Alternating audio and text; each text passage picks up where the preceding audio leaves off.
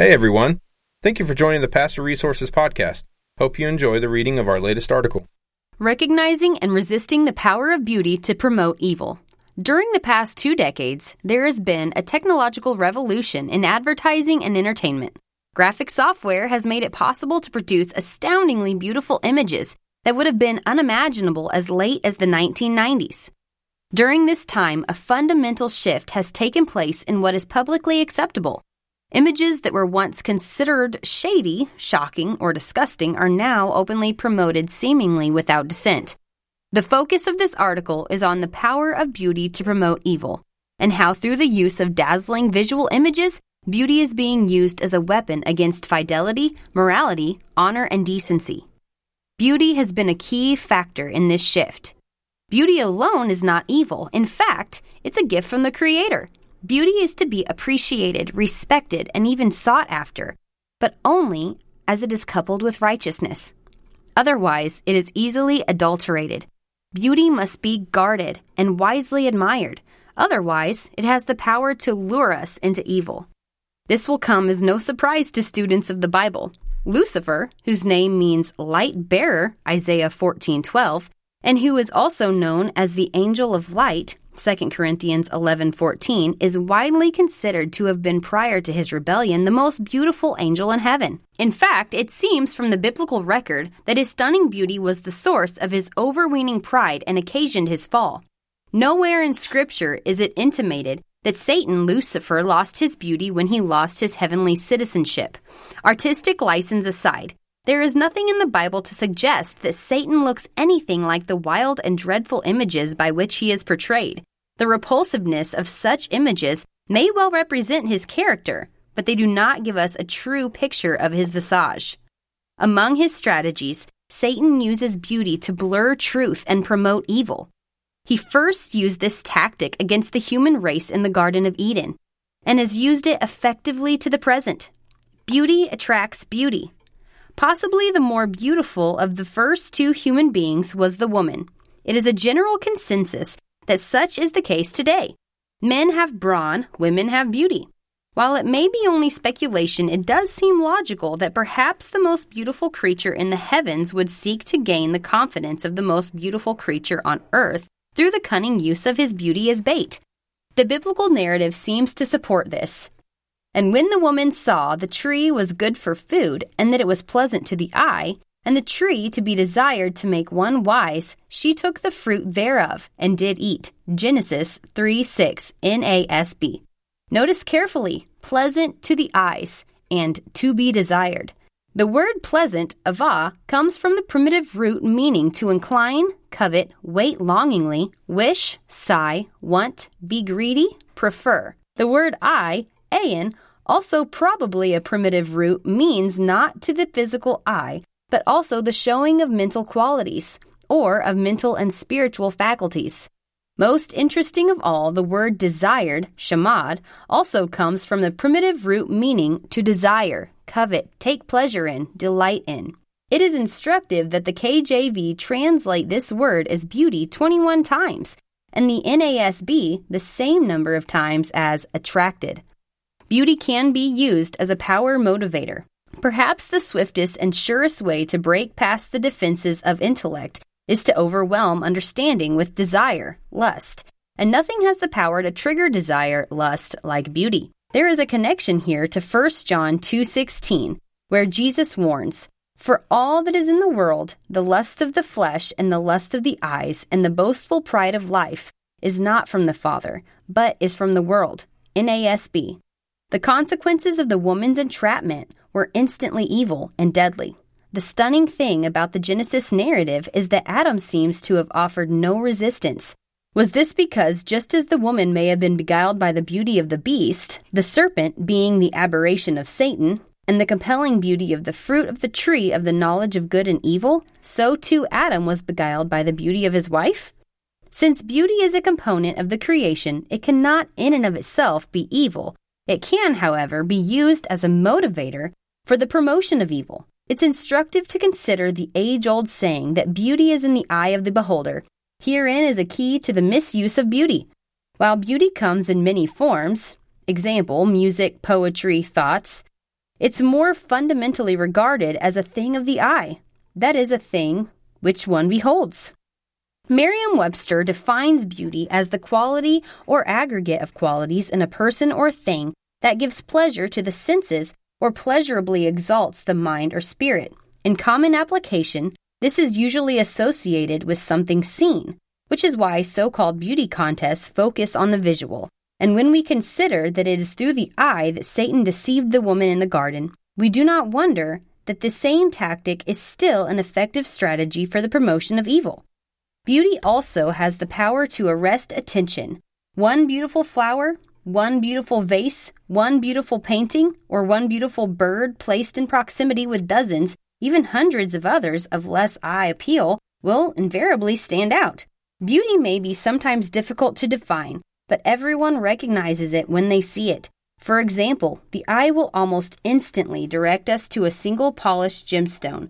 Though it be only a single stone arranged within a field of hundreds of unfinished stones, beauty attracts attention. Beauty can mask danger.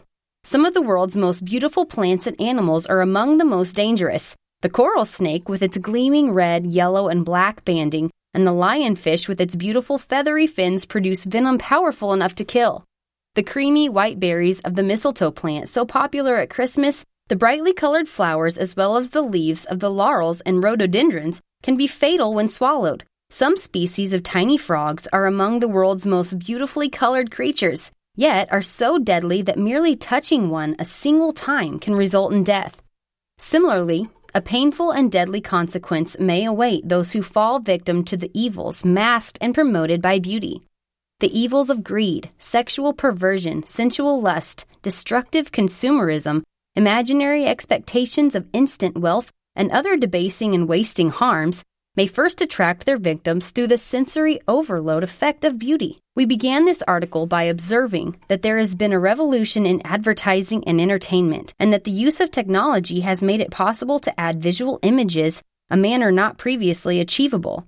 Furthermore, we pointed out how the acceptance concerning taken morals and ethics and what is publicly has changed dramatically, and how it's and portrayed suggested that a fundamental only the most isolated among us is not aware that things which were once considered shady, shocking, or disgusting are now openly promoted at the expense of prudence, righteousness, and traditional morality. The primary contention of these observations is that beauty has been a significant factor in helping to bring this about. Beauty can overload the senses. The evils of greed, sexual perversion, sensual lust, destructive consumerism, imaginary expectations of instant wealth, and other debasing and wasting harms initially attract their victims through the sensory overload effect of beauty.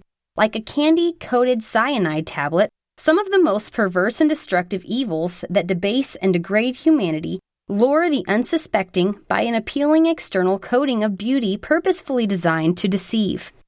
Greed and financial expectations of wealth are exploited by amazingly constructed and beautifully decorated palaces dedicated to the kinds of gambling vices and racketeering that scarcely a half century ago would have invited a raid by federal authorities. Many of these palaces and practices are now state sponsored sources of revenue. Destructive consumerism is fueled by a storm of slick advertising campaigns using beauty as bait to get the consumer to bite. Automobiles are shown as works of art. Consumer products of every kind imaginable are marketed through the use of beauty, particularly feminine beauty. Jewelry, for example, is hawked on television 24 hours a day using the most appealing lighting and sophisticated presentations in order to make the sparkle appear more attractive than it really is. The same can be said of clothing, vitamins, diet plans, exercise machines, you name it.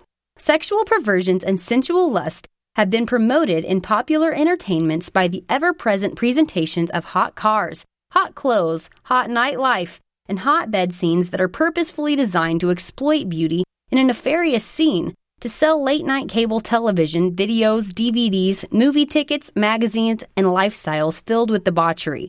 What we once clearly understood as pornographic has become mainstream, which is only one of the reasons why internet based pornography is the dirty bomb of our culture the consequences of which are wasted and hollow heads of millions of lust addicts who have surrendered their dignity to the dust.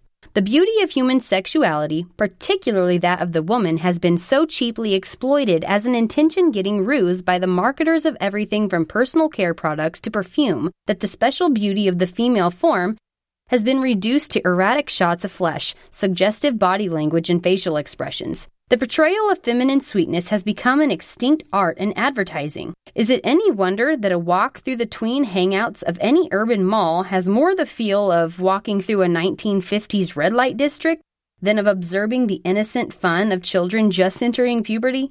The exploitation of beauty for the sake of profiteering and social revolution is a real force and one to be reckoned with. The unaware, unbelieving, unconcerned, and immature may think it little more than the evolution of humankind. However, it is not actually evolution as much as it is devolution. Devolution from the ethical and spiritual safeguards that are the protectorate of a civilized society.